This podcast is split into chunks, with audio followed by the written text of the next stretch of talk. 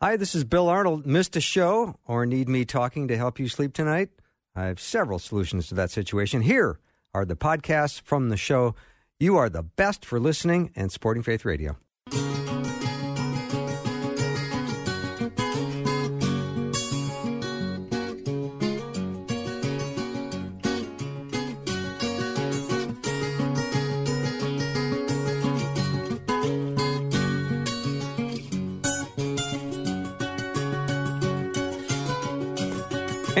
Welcome to the afternoon show. I'm Bill Arnold, and I'm holding right now one of the prettiest books I've held in a while. And it's uh, been written by Dr. Josh and Jen Mulvihill. It's called 50 Things Every Child Needs to Know Before Leaving Home Raising Children to Godly Adults. This is a spectacular book filled with wisdom, insights, and things you can learn, and it will help you navigate your way through this season of life. And Josh is with me today. Josh, welcome. Hey, hey, good to be back, Bill. Yeah, I'm not downplaying this at all. This is a beautiful book. You said this was your COVID project. Yeah, this was our we called it our COVID baby. Since we all had a little extra time at home, we uh, we gave birth to a book. So here it is. Yeah, and it uh, it is 50 things every child needs to know before leaving home. And l- tell me really how you got started on this idea, and how was it working with your wife Jen on this project? Well, with my wife Jen, it was uh, it's a, it was a joy. Uh, then I'll actually share a funny little story. So Jen and I were we met when we were assigned to be writing partners at Northwestern as freshmen. Uh, our first day of school, and she we had to we had to assess each other's writing, and uh, she my I'll just say my writing was not very very good. It was filled with red marks from Jen. she, she is herself a very good writer, and so it's kind of funny uh, 20 some years later now we actually wrote uh, wrote something together and it it uh, it was a it was a joy to do together fun project. Yep. and now we get now we get the joy of actually speaking together with it. So that's a that's a fun outlet. But um, kind of this actually started in my childhood uh, based on my parents. Uh, so when I was 17, my mom and dad invited me to go to breakfast with them, um, kind of the year between my junior and senior year of college, and uh, uh, you know I'm the oldest of four, so going out to eat alone with your parents at a restaurant wasn't a common occurrence. So you, you, they didn't tell me why. Back in my head, I'm wondering, you know, did I do something that I'm in trouble for? What's the, what's the deal here? But when we sat down for breakfast, they slid a piece of paper across the table to me, and they said, you know, Josh, you're leaving for college in about nine months, and we want to put the finishing touches on our time with you in our parenting. And uh, is there anything on this piece of paper that you don't feel like we've accomplished in your life? And I had never seen that piece of paper before, but it was, you know, my childhood and my teen years flashed before my eyes. It was what they had deemed as important Mhm. and the things they were working on with me throughout my uh, my my childhood, and there was you know char- check marks and dates next to things that they were working on. Know, Some you know a lot of them that are common, such as character traits, uh, you know, spiritual habits like prayer and, the, and Bible study, but also things like manners and the ability to shake a hand and make an introduction. And uh, you know, I remember you know, a whole bunch of things were on there, but they they asked, "Is there anything on here you don't feel like we've accomplished?" And I do remember seeing small engine repair saying that one. Uh, Yeah. I'm not mechanical, so they crossed that off the list graciously. Uh, but they had essentially said, um, you know, they invited me to really to assess their parenting, uh, and uh, they were really, really trying to be intentional with us as children. And um, and so that's where kind of the the genesis of this started. Is you know that carried over for Jen and I into our parenting, just wanting not to be just Christian parents but intentional Christian parents. And most of us have heard that if you have goals and keep them in front of you, you tend to be more uh, effective and impactful. And, uh, you know, many of us, we have goals for all kinds of areas of our life, whether it's finances or retirement or even building a home. We've got, you know, blueprints, uh, but many of us haven't thought about what would it look like to be intentional in our parenting. So um, we you know, we kind of took that with us into our parenting, and then as a pastor, um, I you know have always you know as a pastor you have a lot of opportunities to see different family styles and, and how parents operate, and it was pretty eye opening for me to see that that this just wasn't the norm for a lot of parents. The intentions are there, obviously. Uh, we all want to see our kids succeed and to grow up to be mature, healthy, godly young men and women. Um, but sometimes just that um, the day to day grind of parenting is where we're living, and we're not thinking out a lot uh, in in any kind of intentional um, goal based planning. So this book really helps parents with the big picture and very specific kinds of things that help them think through where's my child at, whether they're young or older, and what do we need to be working on in the next season, and a really good tool for discipleship in that way. Josh, I'm I'm going back to when you and Jen met in uh, freshman year in college, and she was critiquing your writing. Was it because you were writing, Jen? Would you like to have pizza and go to a movie? Uh, no, I, you know, I did the total thing like, uh, you know, pace in the room at the phone and call up the lady that doesn't know you. And yeah, I called her. She said, "Who? Uh, Josh? Who? You're the guy you uh, just tore apart in our writing class." oh, funny. But, yes, but no, but I. Uh, I would have loved to have some kind of romantic story, and we didn't have that though. But yeah, well, let's. Uh, and I'm also a big fan of your dad. Remember last time we were uh, together, we brought him into the show and had a chance to talk to him as well. And so I appreciated uh, talking to him as well. But let's That's right. Yeah, you did meet him. Yeah.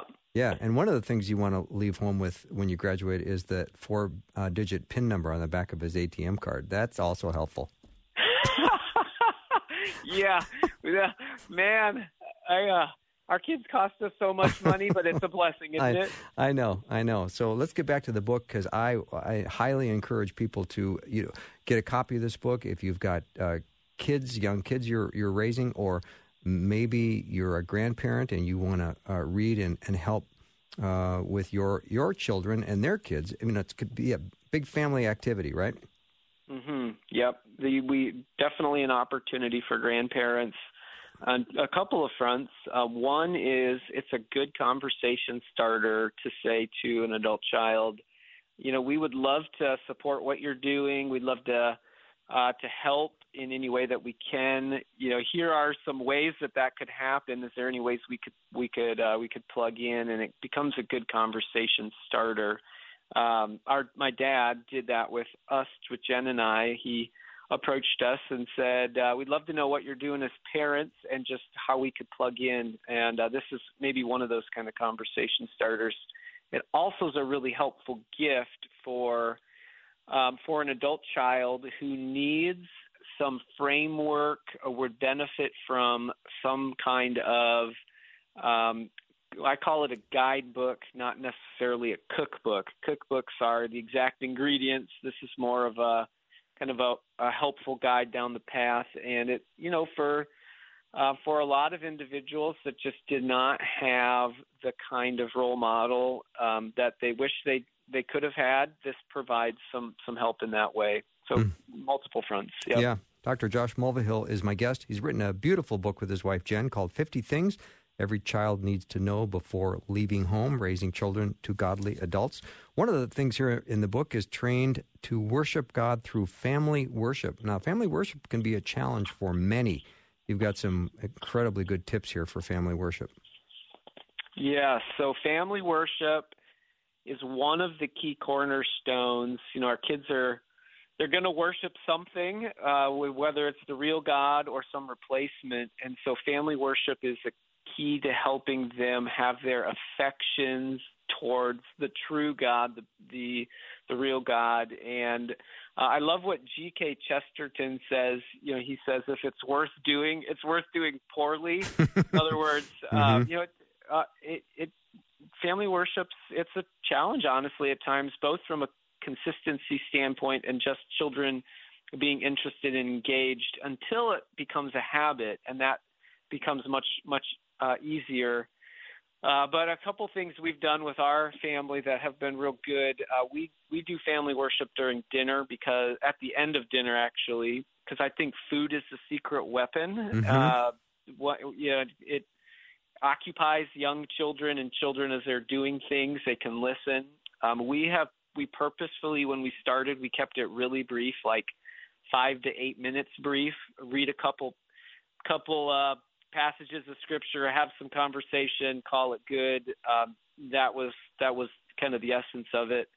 Um, I like to encourage families to read the Bible rather than someone's thoughts about the Bible. So our curriculum is God's Word itself, and there's a lot of great uh, kind of commentary esque things out there, um, and those there's no problems with those. But we we, we want to be our our main meal is God's Word, um, and uh, as our kids have gotten older, we now have a couple teens in the house. We've now given them the opportunity to start leading some of the reading or discussion time, and we have a few books that we use, kind of catechism s books. Uh, one of our favorites is my first book of questions and answers by a lady named Carine Mackenzie.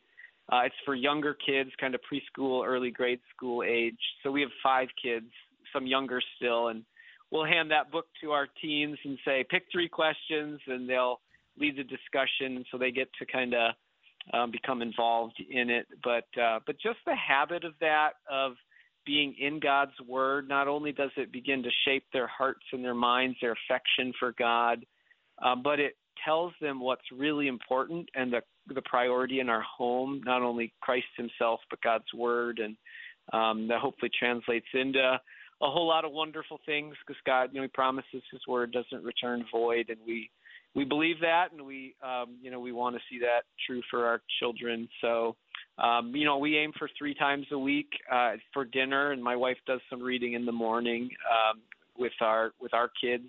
So we uh, we have a little more consistency, just um, morning versus evening, because you're out some some of the evenings. But um, you know, I'd say if it's not a regular habit, the best thing is you just get started and um, do it a couple of times and um, and commit to that. And um, and God, um, that's the kind of the big that's the big starting point in the home um, that God honors that, and it ma- makes a pretty big impact long term. Yeah, the the dinner uh, fellow worship time is only five to eight minutes. You could invite me as a guest presenter because that's about how much material I have. Ah, oh, no, you're fantastic. You'd fill that in, in a heartbeat. I would hope so. All right, we're going to uh, take a short break. Uh, my guest is Dr. Josh Mulvihill. He's written a book with his wife Jen called 50 Things Every Child Needs to Know Before Leaving Home Raising Children to Godly Adults. When I come back, I'm going to ask Josh about learning personal responsibility. That's a big one. We'll be right back.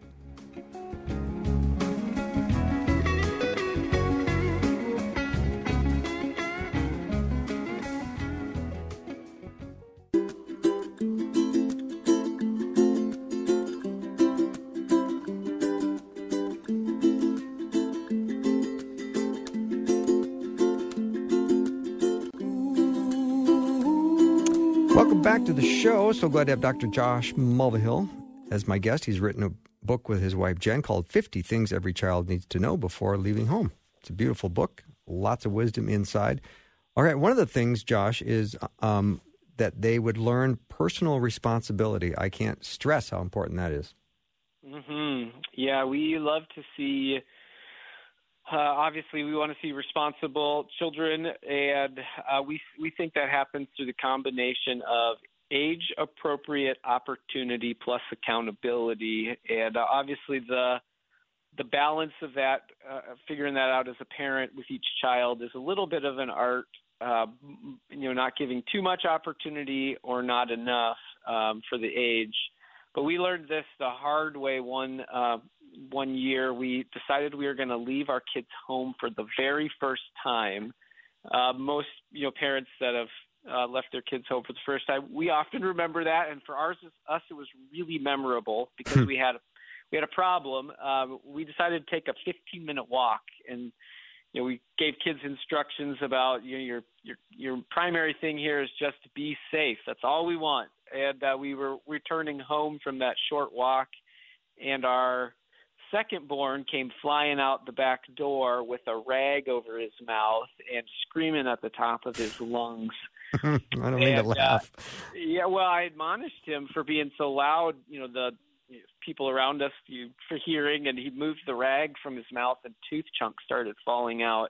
oh no. And uh, apparently, what had happened when, like, the moment we got out of sight, they decided to play baseball in our uh, in our house. We have an old farmhouse that's got a third floor attic, and they decided to play baseball with a aluminum bat Oh, and no. a real baseball. And he took one to the chops. Oh no. Uh, and I say that because that was, you know, that was irresponsible. But he, it broke off the front of his tooth. He only has a half a front tooth. Still to this day, we've tried to, you know, tried to uh, have a one glued back on, and all, it just won't stay. So he only has a half a tooth, and it is a literally a walking reminder to our children of irresponsible choices. And it was a teaching lesson with with our children that some of these poor choices lead to lifelong consequences like you're going to have probably that tooth's going to get removed and you're going to have a fake tooth there the rest of your life. And of course the sibling feels horrible that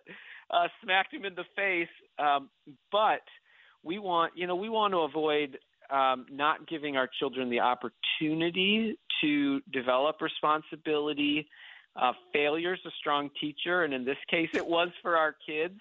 Um, but also having the accountability that they can grow, and uh, and for themselves to have the motivation and the ability to to govern their choices, to govern their time, to want to do good work, to want to manage themselves, and of course, if you know if we don't give them the opportunity, or we're doing everything for them, um, or the environment is such that doesn't allow that that becomes a uh, a limiting factor for uh, for our children. So we think the opportunities to teach children responsibility are, man, they're endless in our home. Literally any kind of small task, whether large or small, they're really a an opportunity for us as parents to help kids um, become more mature, become more responsible, and uh, and we can utilize that in our home, and that's part of um, the intentionality piece that we can bring. If there are any of our kids that struggle with being responsible, that tasks don't get done, they get done poorly, there's not trust, there's a trust factor that's an issue there. You know, maybe as a parent, so that's one of the 50 things. Maybe as a parent, we say, you know, for this next season, we want to really focus on and work with our this child in the area of responsibility to try to help them grow in this uh, in this area. Because we know as parents if we launch a child into adulthood that doesn't have that skill of of being responsible they're going to have consequences their whole life because of that. And so we want to you know we want to help shape them in this kind of way. So um, yeah, so we learned as parents, you know, that was a, was a learning process for us, and for our kids, that was a failure piece that was a strong teacher for for them. Mm-hmm. Josh, if you were going to be a good, sympathetic dad, have you ever thought about having half of your front tooth removed? yeah, uh, I mean, just to show that no, kind of loving yeah. sympathy, and I'm I'm in this with you, son, and we'll go through this together. Nothing, huh? I'll, uh, yeah, I don't need to share in his failure. No. All right. Well, God bless him. Um, let's talk uh, something about uh, in your book. I've, this caught my eye, and I love this because we've got you know holidays coming up, and this was confident as a host or a guest. I love Mm, that. Yeah, um, a lot of people we have found are uncomfortable either inviting others into their home, thinking the their home needs to be a level of magazine perfection, um, or simply do not know how to interact well, especially the younger generation. You know, they've looked at screens so much, and their interactions are through screens that oftentimes the basics of carrying on a conversation and introductions just aren't there. So, you know, how do you how do you introduce yourself? How do you enter a room? How do you shake a hand from you know web to web, uh, firm handshake, looking somebody in the eye, holding your head up? Um, it was interesting. We had a family and approach us recently that said all of your children are really confident uh, with others in in uh, in speaking, and I, you know, Jen and I never really thought of that. Um, but we bring them. I end up traveling and speaking pretty regularly, and we bring our kids with us often. So they're, you know, they're engaged in all these different environments that they have to learn to interact with others. And so we have conversations with them going into that about here's how to hold yourself. Here are some things to think about as you are engaging with individuals, and um, and the the you know the whole idea of hospitality in Scripture with inviting people into our home it is such a huge piece of, I believe, of the Christian life. There's nothing more intimate than having somebody into your own house. And, uh, and I encourage um, this becomes really meaningful, especially with a Christian community and a pretty big training ground for kids just in helping prep the home, um, giving some of the reasons it's a service piece of why it matters. Um, we're having a group of fathers and sons over tonight that we are going to prep for after I get off today. Um, that we are, you know, we're we're um, we're studying the book of Ephesians together, and our boys are part of that. And they're going to help prep food and help clean our home. Smart. And, um, that becomes just a, a, a, a part of life that is very meaningful, and uh, in a day and age when um, we often our lives are so isolated and separate. Um, mm-hmm. That becomes a huge, huge value for our kids. I got two more things. I'm going to hope we can cover in two minutes. Um, okay. Uh, personal hygiene and maintain a good appearance. If, if I'm one of the Mulvihill kids and I'm a boy, can I have a blue mohawk? uh, yes. oh, nice. Although we encouraged, um, maybe encourage away from that. But yeah, I mean, our especially teenage boys. Um, hygiene's not high on the list. I've got two of them, so I can speak from experience. Um, but we want to not only with caring for our body, um, but appropriate dress in um, dressing for the right occasion. Um, we have a very casual dress um, society right now, and that's fine in a lot of ways. But when is it appropriate to dress up, and wear? You know, what do you wear to a wedding and a funeral and to a job interview and um, to some, you know, those that matters. So, um, you know, we're uh, we're working on how do you tie a tie for our boys, mm-hmm. and um, you know, those kinds of things are you know are important. We our our boys get a, a shaver at a razor at 12 years old. That's kind of part of our one of our manhood rites, and mm-hmm. um, yeah, so all those important. Yeah, we often, we often overlook it. Though. Yeah, I got my shaver at twelve. But I didn't need it till I was seventeen. But thank you for bringing that up, opening that wound again. oh, that's hilarious. Yeah, Josh, thank you so much for being on the show. Uh, this is always good to talk to you, and I want to do this again. I wished we had more time, but let's uh, continue this discussion because this is a beautiful book, and I want people to know about it, and I want them to get it. Well, that's great. Appreciate it, and uh, pray that it's a blessing to many. You bet. Dr. Josh Mulvihill has been my guest. His book is 50 Things Every Child Needs to Know Before Leaving Home Raising Children to Godly Adults. We'll take a little break. We'll be right back.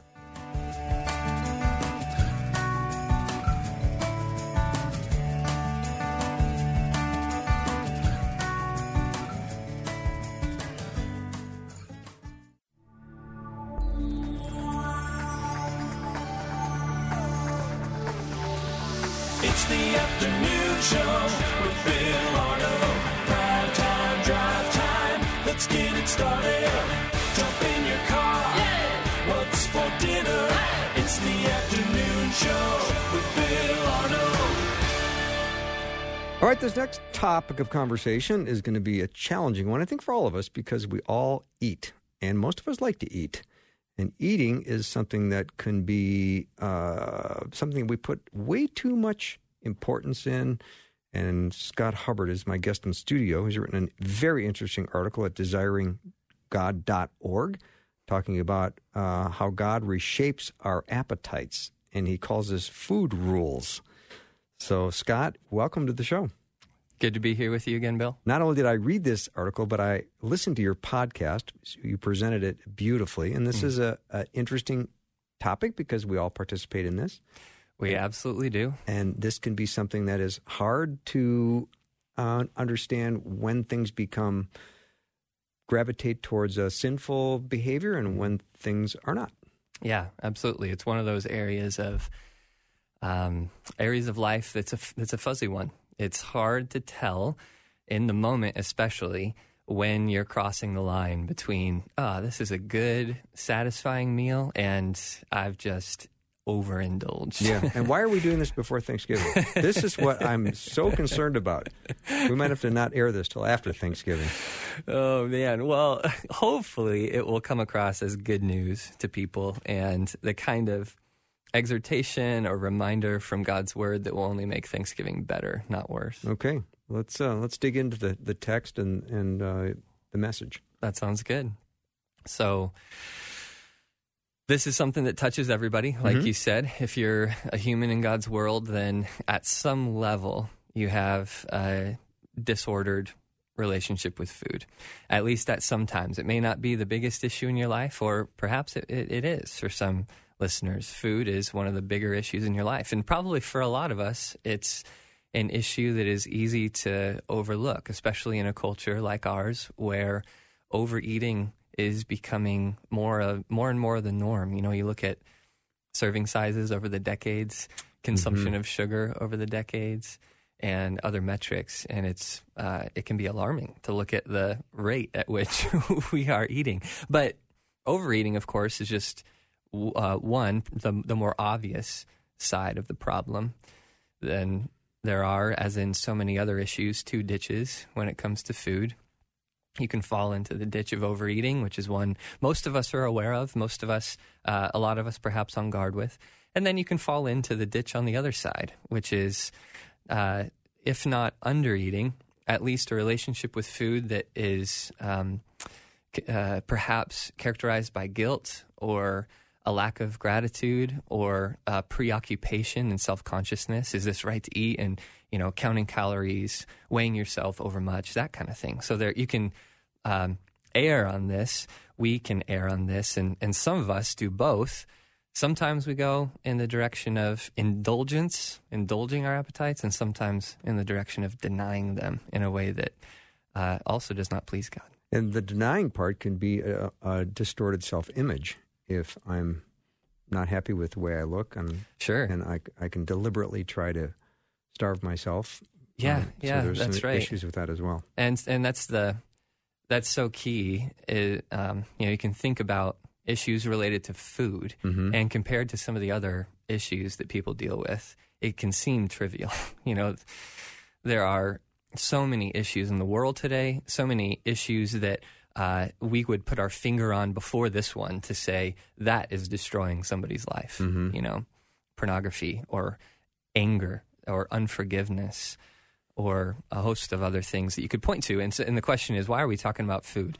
And yet, food is a fiercer battleground than a lot of people recognize. And mm-hmm. often, usually, it's tapping into issues that go really deep down into our hearts. How we eat is more than a matter of behavior, it's a matter of where our hearts are. And one just stark reminder of that is to go back to the very beginning and remember that the first sin involved food. Adam and Eve had to leave Eden not because they murdered somebody, not because they committed adultery, not because they uh, lied, but ultimately because they they ate what God said not to eat, which we know goes down into the heart level, which is mm-hmm. why they had to leave Eden. So that's just one reminder right at the beginning of the Bible that okay, food is a bigger deal than many of us often think. Mm-hmm. It's um, the, the the Garden of Eating, yeah. you say in your article, which I thought was uh, very amusing. Um, but we do use food to medicate. We we do self medication. We find ourselves uh, reaching for snacks that we don't need to eat because we're not hungry, but it's yep. something we do, and that is not uh, good either. So let's uh, learn more about what God teaches from His Word about food and our relationship to it. Yeah. So I said that on either side of it, uh, we can err. We can err on the side of indulgence. We can err on the side of denial. And what we see in the gospel of Jesus and in the person of Jesus is somebody who knows uh, how to run the middle ground between indulgence and denial. Mm-hmm. And Jesus directs his appetite. And okay, so let's think of it. We can think about it on the behavioral level, just looking at Jesus, and then of course dig down into why, why did he, how did he live like this? And it's surprising to some people if you haven't noticed it before, just how often the Gospels talk about food. One scholar I remember reading in the Gospel of Luke, he he he put it something like, in the Gospel of Luke, Jesus is either at a meal or he's heading to a meal or he's coming from a meal. and Yeah. uh, Jesus himself talks about that. You know, the Son of Man came eating and drinking. Uh, food is all over the place in the Gospels. Mm-hmm. He multiplies bread, he multiplies wine, Fish. he uh, fish. Mhm. Yep, that's right. After he's resurrected, he comes to the disciples and asks them if they have anything to eat. He Yeah. cooks them breakfast. Cooks some breakfast, yeah. in John. And of course, he has us remember him over a meal, the Lord's Supper. Kind of, uh, uh, you know, so the first sin involved food, and now our redemption, our, our meal of remembrance involves food. And um, so Jesus clearly was not one who denied his appetite, who acted as if food was something to, you know, only touch with gloves on or something like that. But at the same time, of course, he he did not indulge his appetite. Mm-hmm. You never get the sense reading in the Gospels that Jesus is preoccupied with food or that the accusation from the Pharisees that he's a glutton or a drunkard You has nev- any reason for that. You never see in Scripture, "Thus saith the Lord" after his sixth barbecue rib. no, you you never see that. no, you don't. No. And of course, he fasts 40 days and 40 nights right there at the beginning of his ministry. So he knows how to say, yes, now is the time to eat. And he does that all over the place in his ministry. And he knows how to say, how to say no. And now the question is, what's going on underneath there? What do we see about the person of Jesus that uh, made him such that his practices with food are often so different from ours, whether we indulge or whether we deny our appetites? Mm-hmm. In the article, you talk about God-given appetites are a stallion. Yeah. Talk about that. They're powerful. They are very that's, powerful. That's the idea there. God given appetites are a stallion. And the image there is twofold. Um, number one, stallion needs to be tamed if you're going to ride this thing. Mm-hmm. if you don't tame it, you don't learn to how to how to put on a, a bridle on this thing, it's gonna run and run and buck you off and you're gonna end up with a bloody face. Mm-hmm.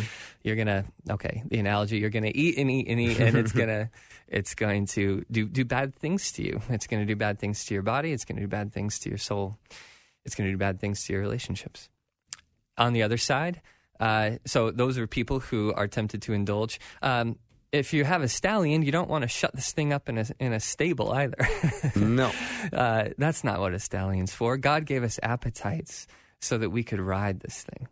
Okay, He is the one who put all these trees in the Garden of Eden and said in Genesis two to Adam and Eve, "Of every tree in the garden you may surely eat, except one." Okay, one no in a world of 10,000 yeses. Right. That's the God we worship. And so the stallion of appetite, this powerful beast, yes, he calls us to tame it, to bring it in subjection to his word, but not to stable it. No, the end of taming this thing is to ride it, to finally enjoy food the way that he made us to enjoy it. Mm-hmm. Scott Hubbard is my guest, desiringgod.org. You can go learn about him there. We're talking about food today, which is interesting ahead of Thanksgiving. And Scott says in his article that if we are going to imitate Jesus in his eating, we will need more than the right food rules. I think there's some people, uh, Scott, that maybe has been hung up from the very beginning of this interview when I uttered the words food rules. Yeah, sure. I'd love for you to say a little bit more about the rules. Yeah, it's a, in some ways a tongue-in-cheek title. It's, Okay. it means more than one thing. So you know, food rules like a verb. You know, Right, food yeah. food often rules us, and then uh, food rules. Okay, we often when we look at our problems with food, many of us. Our first instinct is to come up with additional rules for what foods we ought to eat, what foods we ought not to eat, when we ought to eat these foods, when we ought not to eat them. How many calories we can eat, how many pounds we want to weigh, those things. Mm-hmm. And food rules can be helpful. They can be of service in our uh, pursuit of greater self control and a healthy relationship with food. But what we see in the life of Jesus is that food rules are not ultimately what we need if we're going to have a restored relationship with food, the kind of relationship God made us to have with it. Um, uh, I note in the article that it, it wasn't Adam and Eve didn't fall because they didn't have a diet. You know, that's that's not what have saved right. humanity from falling. Oh, they they just no, they actually they did have a diet. God gave them their diet, the the no eating from the tree of the knowledge of good and evil diet, and they they broke the one rule. So a rule wasn't uh, the necessary thing. There needed to be something deeper than a rule. And what is it? What we see in the life of Jesus and the life that he calls us to is that there is a kind of food that is better and deeper than all the food we eat with our mouths. And here's what I mean by that. When the disciples in John 4, they leave for a bit and then they come back to him. It's the chapter with the woman at the well. And uh, they ask Jesus if he's had anything to eat. And what does he tell them? He says, My food is to do the will of my Father who sent me mm-hmm. and to mm-hmm. accomplish his work. Mm-hmm. There is something better, something deeper, a kind of food, deeper and more satisfying than the food we eat. And what is that? It is relationship with the maker of food, the God mm-hmm. who made us. And so, underneath the food rules, if there is not a restored relationship with God and an understanding of why He gives us restrictions on food and drink and other things in the first place, then the rules likely are not going to provide lasting change. Mm-hmm. Scott Hubbard is my guest. He's a graduate of Bethlehem College and Seminary and editor for desiringgod.org. Just talking to him is making me hungry. We'll take a break and have uh, more discussion on food and food rules and also how God reshapes our appetites. That's all coming up after a short break.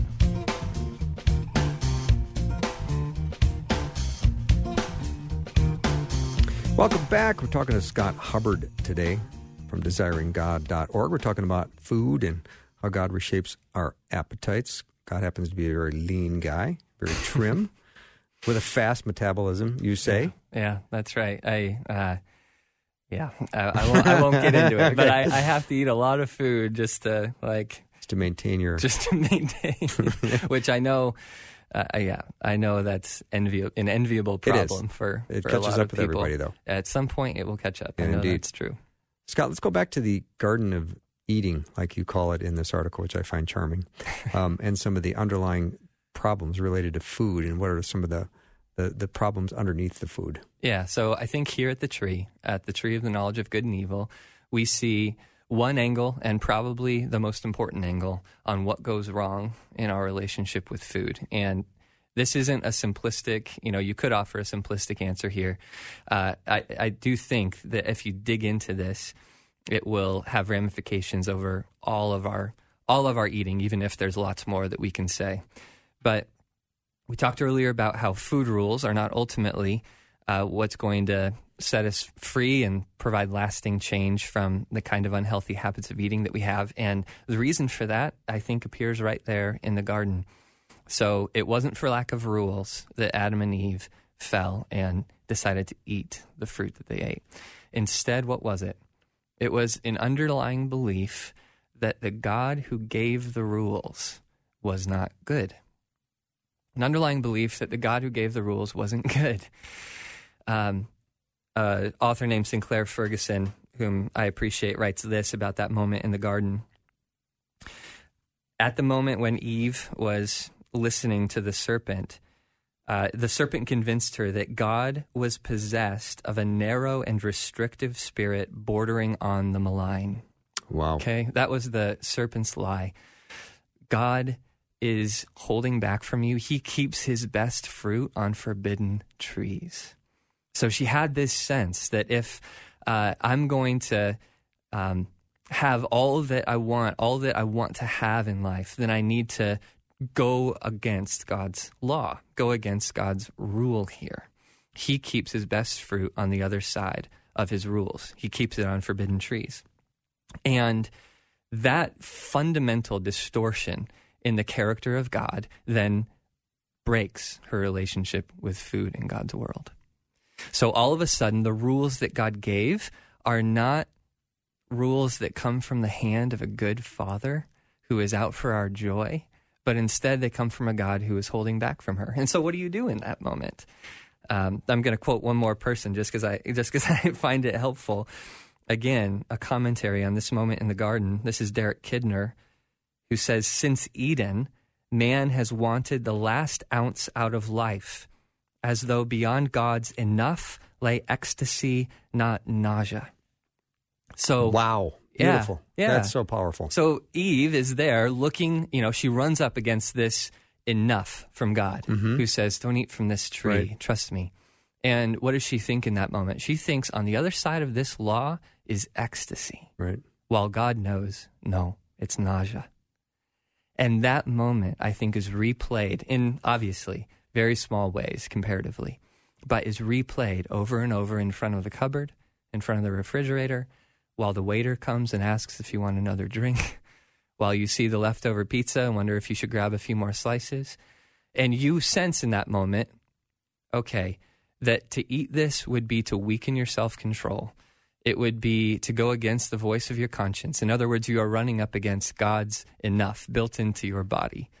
And it is so easy in that moment to believe that on the other side of that enough is not nausea, but ecstasy. Until, of course, you partake and realize there really was nausea on the other side. Yeah. So good. Yeah. So it's just a tipping point to say, okay, what is the path forward with food then? And You food rules can help. What's that? You better have answers. and food rules can help. And you know, I, my wife and I, we we try to do some some rules related to food. I have my own, you know, personal personal rules on uh, times when I uh, will have this or not have that. But underneath it, there's got to be the deepening, increasing sense that the God who made our bodies, the God who gave food, the God who calls us to self control is trying to keep us within the Eden of his love when he does that. And when we break past them and eat anyway, we are eating our way out of Eden, mm-hmm. eating our way out of relation, out of enjoyment of him. so, yes. I'm trying to figure out if we're going to get through this whole interview and if you're going to bring up the word gluttony once.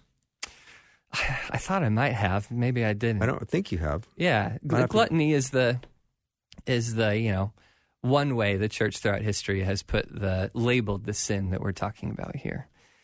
Um, and again, part of the issue with food, part of the difficulty with it, is that the boundary is fuzzy, and even those of us who have thought a lot about it and have labored and prayed for God to give us self control, there's still going to be times when we, we don't realize we're crossing over that boundary between just enough and too much Mm-hmm. and have overindulged and um, practiced gluttony instead of a self controlled enjoyment of God's food. It's a very complicated issue.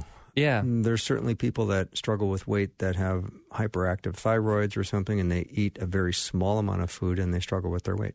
Hmm. Yeah, it's true. It's They're- very they're- complicated. That's that's right. If you know, there's no.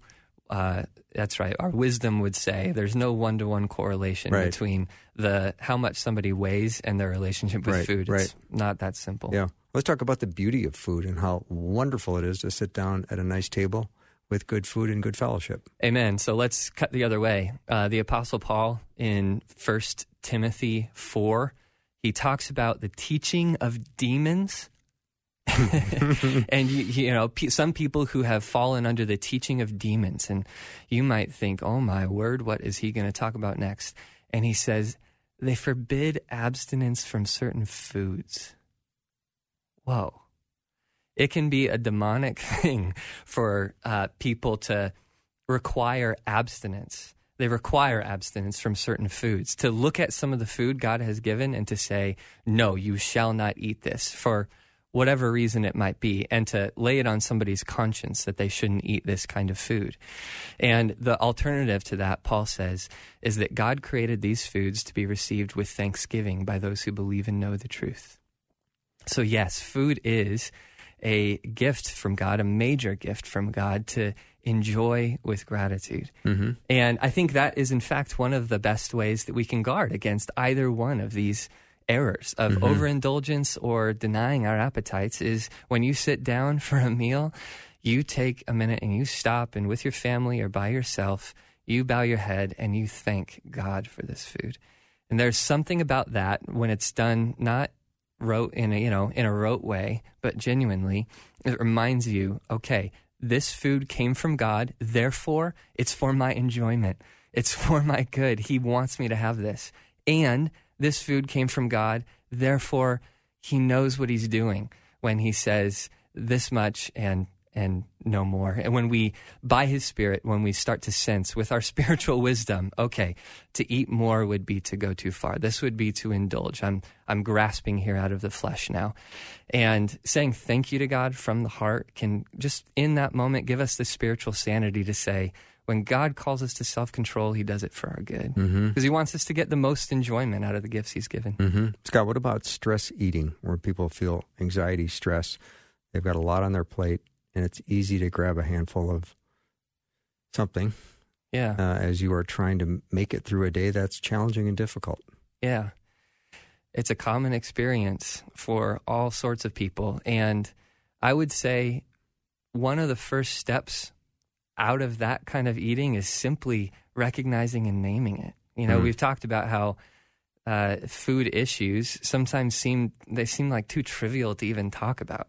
I mean, when was the last time you heard someone in your small group or your church confess to overeating or ask for prayer when it comes to um, not wanting to not wanting to eat out of stress mm-hmm. or snack throughout the day in unhealthy ways? It's just not a common thing we talk about. Mm-hmm.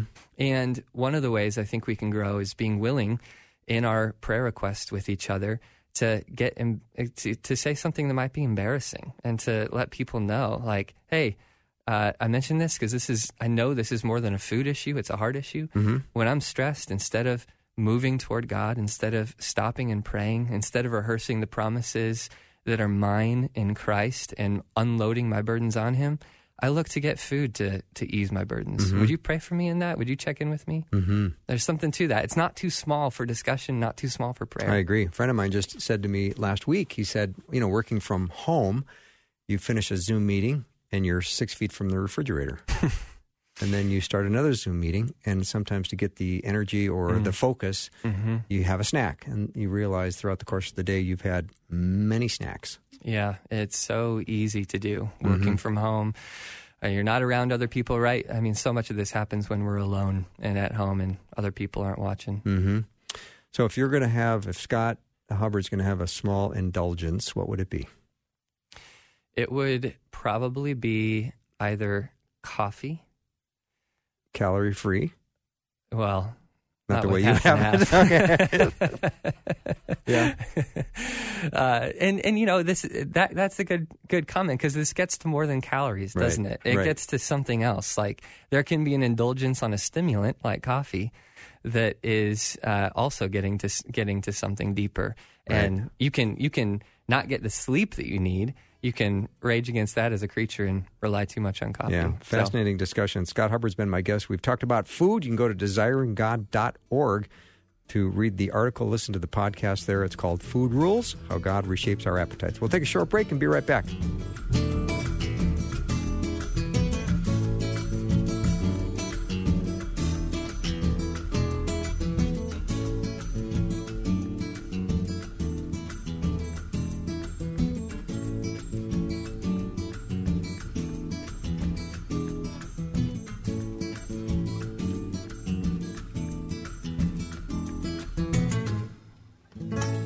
Thanks for listening. Programming like this is made available through your support.